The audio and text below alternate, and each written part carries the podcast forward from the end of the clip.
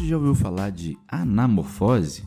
Que é uma anamorfose? Pessoal, nem sempre as visualizações de fenômenos em um mapa seguem o script da busca pela conservação do tamanho dos territórios. Atualmente, dados quantitativos, como acesso à saúde, população, PIB, DH, podem ganhar vida por meio das chamadas anamorfoses cartográficas, que são distorções intencionais nas áreas dos polígonos com a finalidade de destacar alguns processos. Olá pessoal, eu sou o professor Roger Daltri e de vez em quando a gente traz um pouquinho de geografia, e nesse caso cartografia, para o seu dia a dia. Os primeiros algoritmos matemáticos que buscavam ir além das métricas matemáticas foram propostos a partir da década de 1960, sendo também apoiados por Robinson, sim, o mesmo da projeção de Robinson, e outros pesquisadores para o desenvolvimento de cartogramas, esses esquemas sendo cartográficos que recebem um dado em um determinado tema e não estão restritos aos contornos reais dos territórios. 20 anos depois, novos algoritmos foram desenvolvidos e, consequentemente, fundamentais para cartogramas de fluxo de mercadorias de população, que nos anos 2000 dariam origem ao que a gente chama de anamorfose. Na anamorfose cartográfica, as áreas elas vão ter um visual diferente, elas vão ser infladas proporcionalmente de acordo acordo com o interesse daquilo que você está colocando como tema principal. Por exemplo, se você tem a ideia de representar o tamanho dos países de acordo com o seu índice de população, você vai distribuir os países pela sua localização geográfica e vai inflar aqueles que são maiores em população, como é o caso da Índia, da China, da Indonésia, dos Estados Unidos, do Brasil, do Paquistão, e aqueles que você tem pouca população, você vai reduzir a sua área representada. Então isso vai gerar